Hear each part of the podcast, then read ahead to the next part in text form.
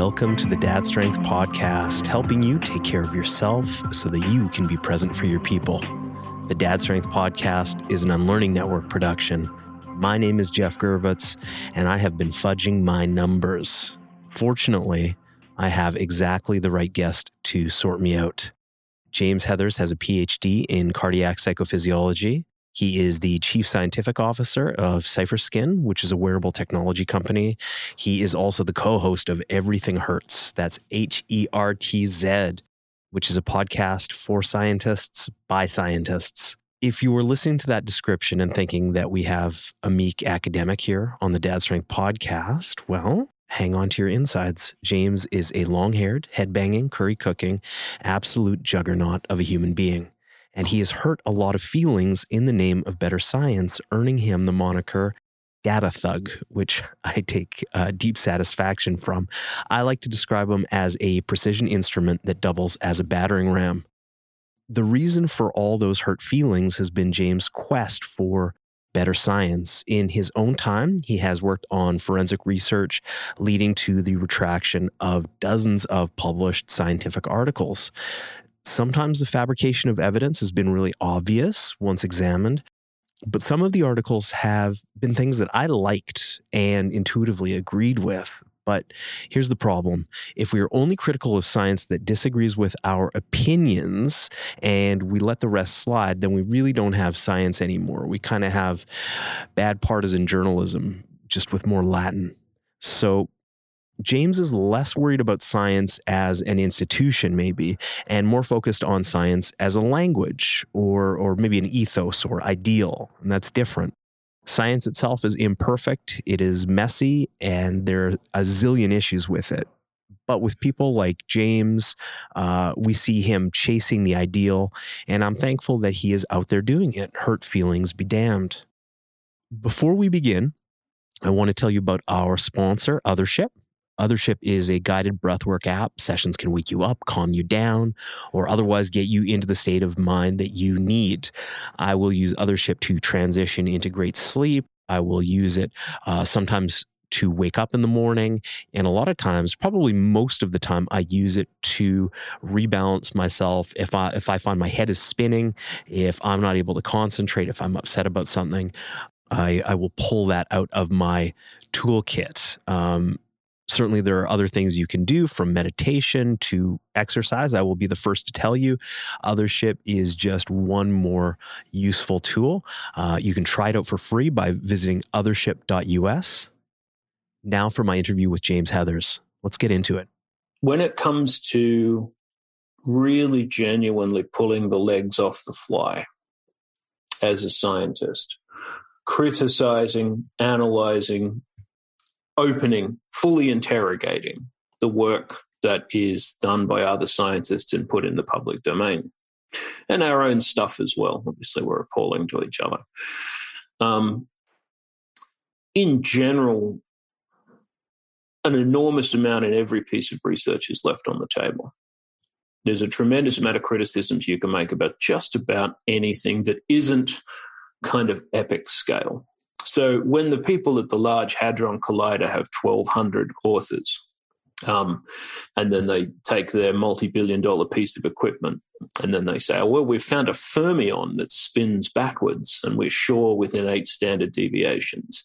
That's kind of an edge case when it comes to what is scientific information formally. The vast majority of, the, majority of it is not that.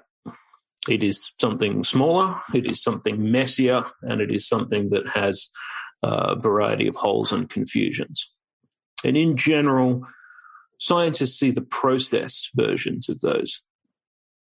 You get to say things like, well, that that wasn't done exactly right or the way that I'd do it. Um, I, I, see weaknesses in the methodology. But at the same time, you have a context to be able to put those into. Or they didn't do that particular thing right there. Why not? Because that's very hard, or because they don't have access, or because only six work groups are capable of doing that. So when it comes to assessing that, there is a context. I mean, there's a lot of criticism, but at the same time, you know kind of what will live through it. You're capable of aggregating new knowledge that's generated into a framework that already has other things within it. Which means also that if you if you spot the one glaring flaw in the whole thing, you get to throw the whole thing away and not think about it to begin with, which happens reasonably often, but not as often as just there's an imperfect contribution to knowledge. And we take a step down from that, and I think this is much more a uh, people who were sort of scientifically literate within uh, health, fitness, etc.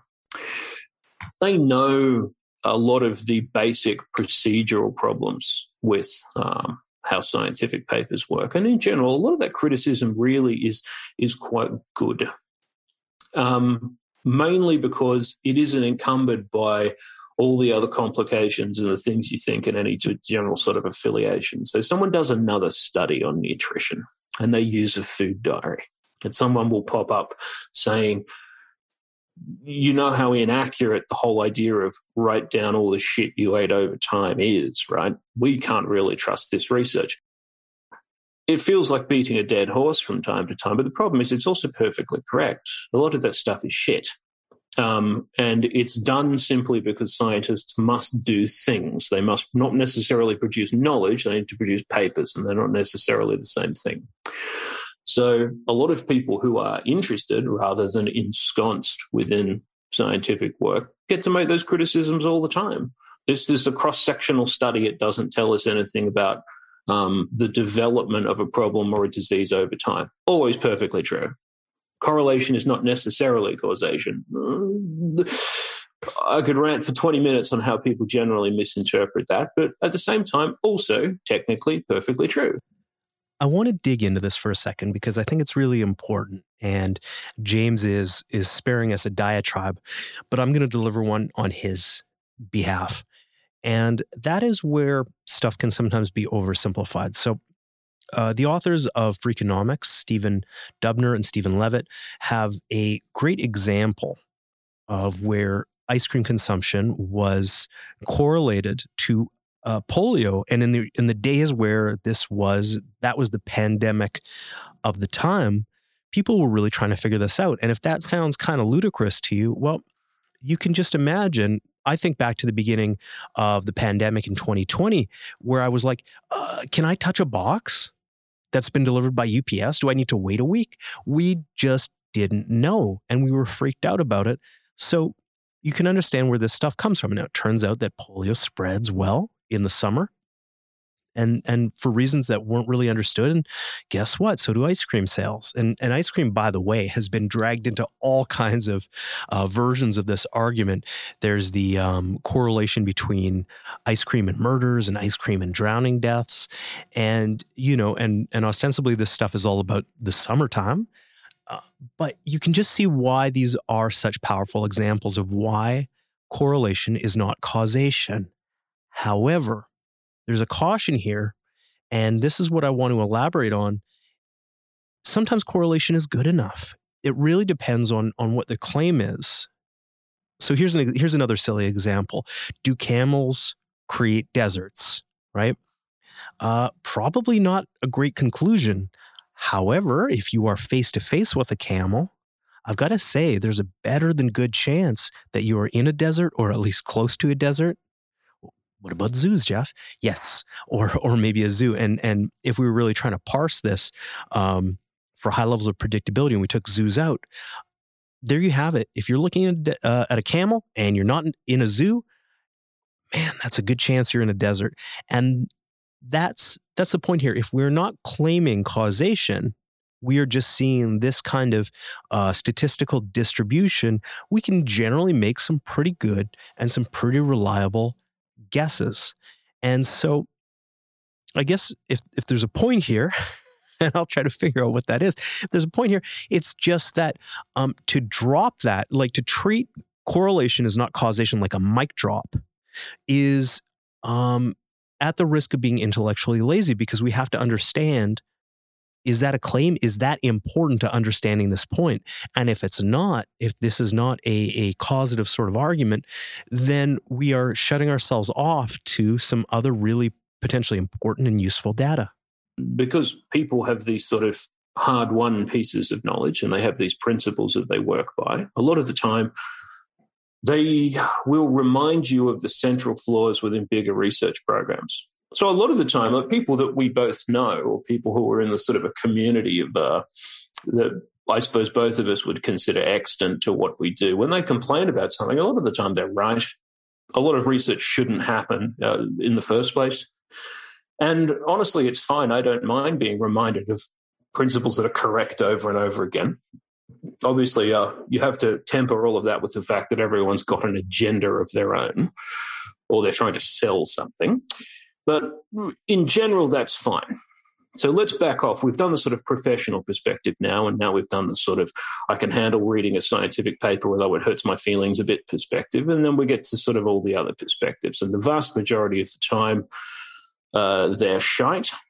And there is a a basic set of pieces of scientific methodology and assumed knowledge where I don't care if you tell me something like, well, I've done my research, or I've I've seen this, and it, uh, it, it appears to be similar to something that we thought before, or this agrees with my preconception, so now I love it.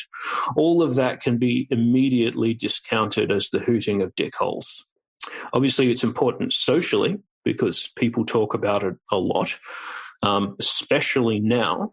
But let's not pretend that some of the conversations right now aren't direct extensions of uh, pre existing uh, digital rambling of people who are within the kind of uh, para wellness space, so chiropractors, um, holistic care nuts, crunchies, yoga fiends, kombucha worshippers, and people who essentially I consider to be from space. Um, you know, a lot of people have rolled a lifestyle and an identity up into a component scientific perspective. I just want to take a second here to lean back and watch my subscriber count plummet. But I hope you're staying with me and we're aligned here because, you know, when I look out at the, the whole space of my colleagues, of what James would call sort of para wellness, this is a thing that I see all the time. People have kind of built their careers on going counter to the mainstream. And they get it right a lot of the time because none of us should just trust everything that big pharma has to say or what your doctor, for example, has to say, or even public health policy. Folks get it wrong all the time, but they don't get it wrong 100% of the time. And so that is not an ethos to just fold your arms and go, nope. That's that's just not how it works. So um, I feel like a lot of people have felt sort of painted into a corner. They built their whole business practice and the way they position themselves around going counter to the mainstream. And now, when evidence comes up, whether that's about vaccines or other public health policy, um, or they don't like certain parts of it, they're they're sort of cherry picking stuff, or they're just pushing back hard. And I don't think if you are in the health business, if you are in the taking care of people business, I don't think that always serves the folks you're working with. And I would also say, and I think this is where this whole conversation started, that if you want to be highly critical of the body of literature and scientific knowledge out there, well, the onus then becomes yours to go out and create a better quality of evidence. You don't have to trust scientific literature necessarily, but you need to deeply understand the scientific method. That's different. That's just clarity of thought and clarity of evidence. And then um, you sort of have to hold yourself to a higher standard. That's what I wish people would do, but that's not what I see. And I think we're seeing a real ideological divide happening right now in real time. When we look at whether or not something makes sense in context, we look at different things. The science is a job people versus the uh, science is a meme page or science is something I occasionally tarry with sort of people. We do we look at different signifiers, um, different methodological details. And it's one of these things when people say, go and do your own research. I promise you it's very hard to learn to be able to interrogate complicated information like this. It is an expert job. And I know that because there's tons of it that I am not capable of doing that too. What you want to do is find someone who really knows about that, that isn't me. I don't know about that. And, and go from there. That's not a, a sort of a positional humility. I just don't know. All you need to know is enough to know that you don't know and then you don't open your mouth. It's really very straightforward. So, I mean, I'll give you a, a recent example. Um, the vast majority of research that has been pertinent to public health and everyone in the world being sick or dead over the last 18 months during the plague has been uh, various pieces of public health, hardcore virology, epidemiology, uh, and associated areas that cross over with that, like um, how the uh, how how shutting an economy and opening opening it again affects um, you know markets. Now, I'm not a virologist, an economist, an epidemiologist, or whatever else. So the vast majority of the time, I have said nothing. While everyone else is out there banging the drum, going, "Oh, I have a strong opinion on this," I honestly I don't. I go looking for the opinions of people who I I know genuinely know the idea that it's you, you're, you're not allowed to go around saying some people know more about stuff than others is very funny. Um, and I feel like that that position itself is really like the center of a very very strong arrogance like uh, a, a center, like a positional center in the middle of someone. Well, no, no, I, I, I maintain the rights to my opinion, which you have the right to it, but also I do not cop the the surprise and the the hurt feelings when someone tells you that it's us. You just need to know enough to know you don't know. It's not. They're never going to put that on a T-shirt. I guess we have to work on the branding. There's this movie called To Live. Lifetimes is another English title. It's a Chinese film directed by Zhang Yimou. Um, it was banned in China because it was not entirely complimentary about some of the things that took place during big historical and cultural events like uh, the Great Leap Forward and the Cultural Revolution. And there's this scene where one of the main characters is in labor and her life is at risk, but they cannot get a specialist. They cannot find a doctor to take care of her because they've sent all of the intellectuals and doctors and smarty pants into the countryside for being reactionary academic authorities. And so the hospital is left staffed with uh, people with opinions. And this is a fictional version of something that definitely feels real, but I can give you an actual example. When Stalin was dying, they they had to go into prisons to find specialists to talk to. They had uh, uh, falsely accused a bunch of prominent physicians of plotting to kill senior Soviet officials, and so these guys were languishing in prison when they uh, when they needed their expertise. This is all pretty dramatic, but I bring it up because the reaction to things sciency and academic can often be so strong and uh, there can be so much pushback. And a lot of political boogeymen are held up. Uh, people say, oh, this is, you know, uh, deference to authority and, and scientific authority is, is a communist move and a socialist move if, if those are the things that scare you, you know, but um, that's not the track record. It's, it's people from authoritarian regimes that tend to push this type of approach. So, where am I going on all of this? And where is James on all of this? I think it comes down to what he's saying about knowing what you don't know. We can work with that. There's a fundamental humility there. And I think that's what good scientists have. Not all, there's absolutely arrogance uh, in those circles, but there are also people trying to tear down scientific studies because they don't agree uh, with their own opinions but these are folks that don't have the expertise to do that. James does. He has done work on his own time without pay that has led to the retraction of dozens of scientific papers, of shoddy ones, where he has just held up.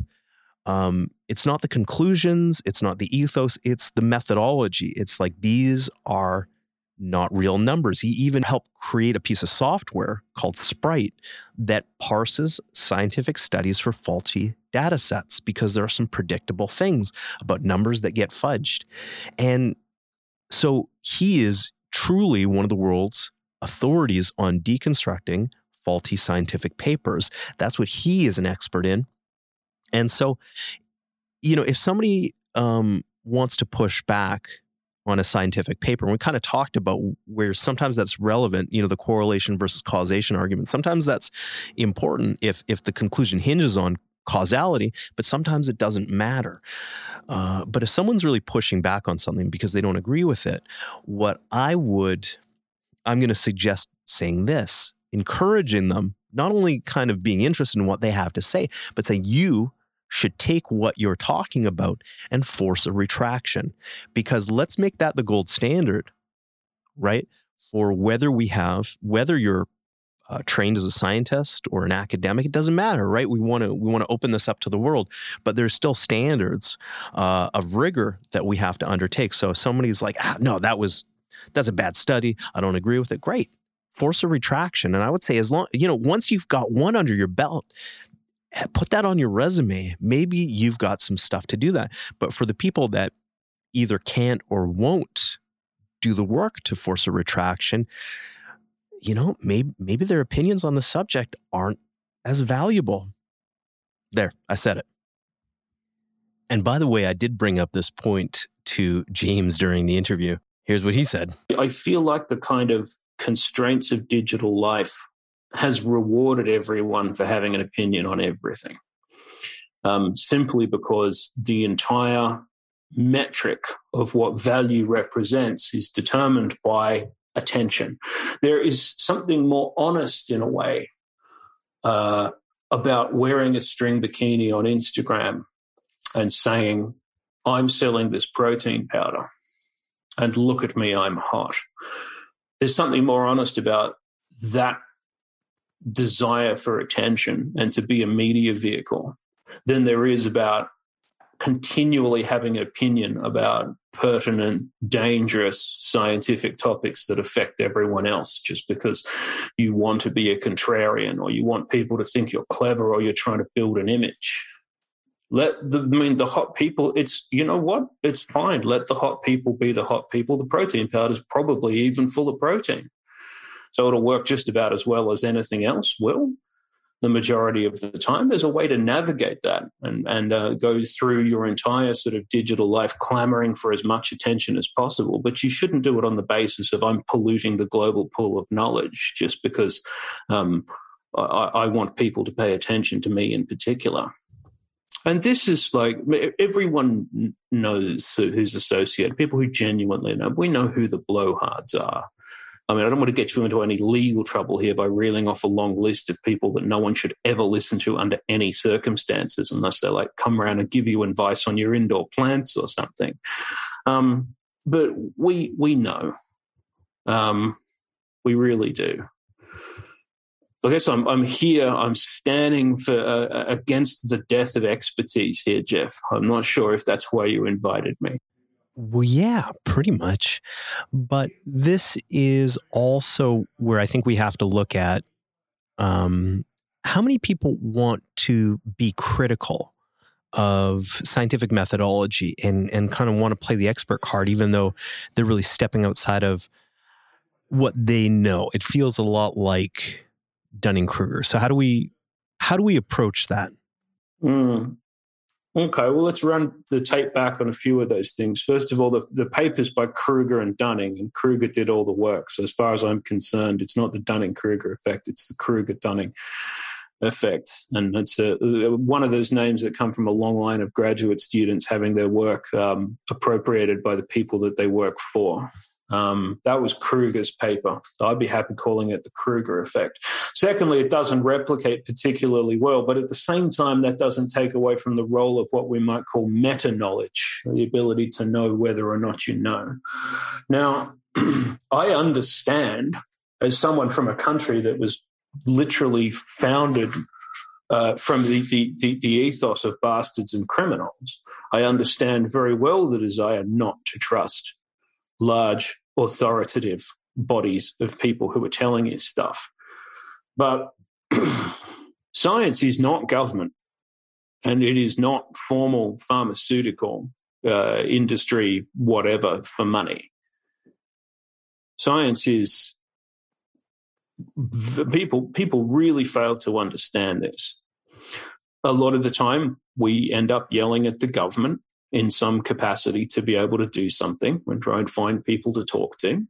Um, a lot of scientists do not like pharmaceutical companies as much as there is an uneasy relationship between all the good stuff that happens there and then the the, the, uh, kind of marketing a corporate department of the same vehicle.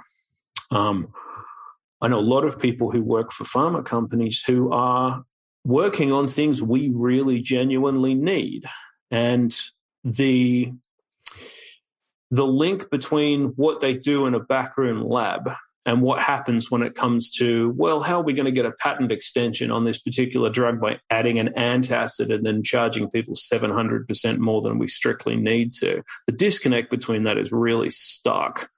A lot of us struggle with how we feel about that industry because there's elements of it that are wildly different to the people who actually do the work. So let's finally return to your descent into solipsism here. What am I going to do if I can't look for anything that's particularly authoritative in the first place? It's actually an extremely difficult question. Basically, if you say that there's people out there you can trust, James, how do we establish who those people are if we're beginning from scratch? Right? In general, when it comes to the formal advice from a civic body that is full of scientists and policymakers that are in general unaffiliated with the regular frothy political bullshit that happens on top of these organizations.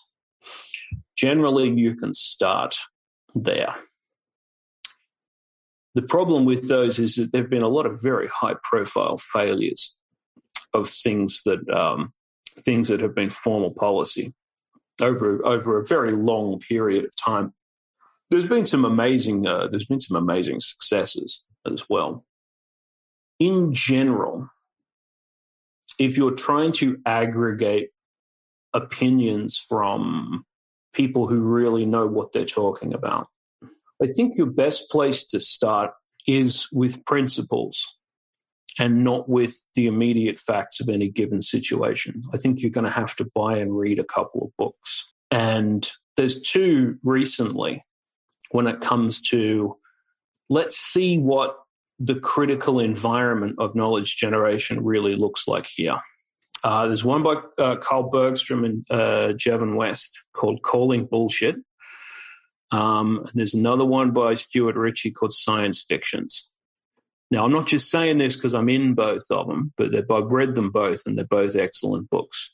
And they are about the environment, the kind of setup of the knowledge generation process as a species, where it goes wrong, where it goes right, what happens with it, the kind of state of play. I would I would start with those. And then I would move very carefully. One of the things that I do, which is I mean probably easier for me than a normative other people, is go looking for what the immediate responses are to things that are happening, current events, from the right people on Twitter scientists love, the people don't know this, scientists love Twitter. Science Twitter is massive, it's never going away. And if you want to find 30, 40 people who are in the right policy area and find out what they think about something, they'll, they'll tell you. Um, there are a, a, a couple of um, uh, in, in, in general, I would say that the nerdier people of the world also get their news about something from very specific places. So uh, let's like biotech, for instance. Um, I want I want to learn about that. Um, I read Derek Lowe's blog on Science Magazine, and I read Stat News, which is generally, I mean, it's a it's a biotech news site. It's based in Boston. Um, it's generally good. Um, it generally displays appropriate skepticism And for any given topic, you have to winnow down the places that you'd find the information. Um, there are things that you can do uh, on an exclusionary basis as well. And the, the first thing is no news is any good, really, past a certain level for genuinely knowing something. And I'm not, that's not a partisan political statement, all of it. It's not the editorial line, it's the content. It's the way, it's the speed at which the content is assembled. It's the angle at which the content has to have so people pay attention to it in the first place. Anything shorter than an essay, a lot of the, a lot of the time, uh, is a total is a total waste of eyes and pixels. I mean, it's I, I I read the news, but I read the news because I'm interested in what's happening geopolitically. But if there's news about something that's scientific, I read the headline and then I read the paper. I don't read the description of what's actually happening uh, in in the newspaper. And look, anyone who's written, ask any scientist where someone's gone, oh, I'm going to write something in a newspaper about your paper. Ask them what they think of that article. There's a name for this in science. Did you have you heard of Gell-Mann amnesia? Jeff is shaking his head. Well, Murray Gell-Mann was a uh, a very famous physicist um, from the US, and Gell-Mann amnesia is when he reads about physics in the newspaper, realizes the person who's writing it doesn't have a fucking clue about anything to do with the physics that's uh, related to the topic, um, and then thinks, I can't imagine anything with less credibility than this. And then somehow he forgets that and he goes on to read about health policy and economics and warfare and droughts and shortages and climate policy.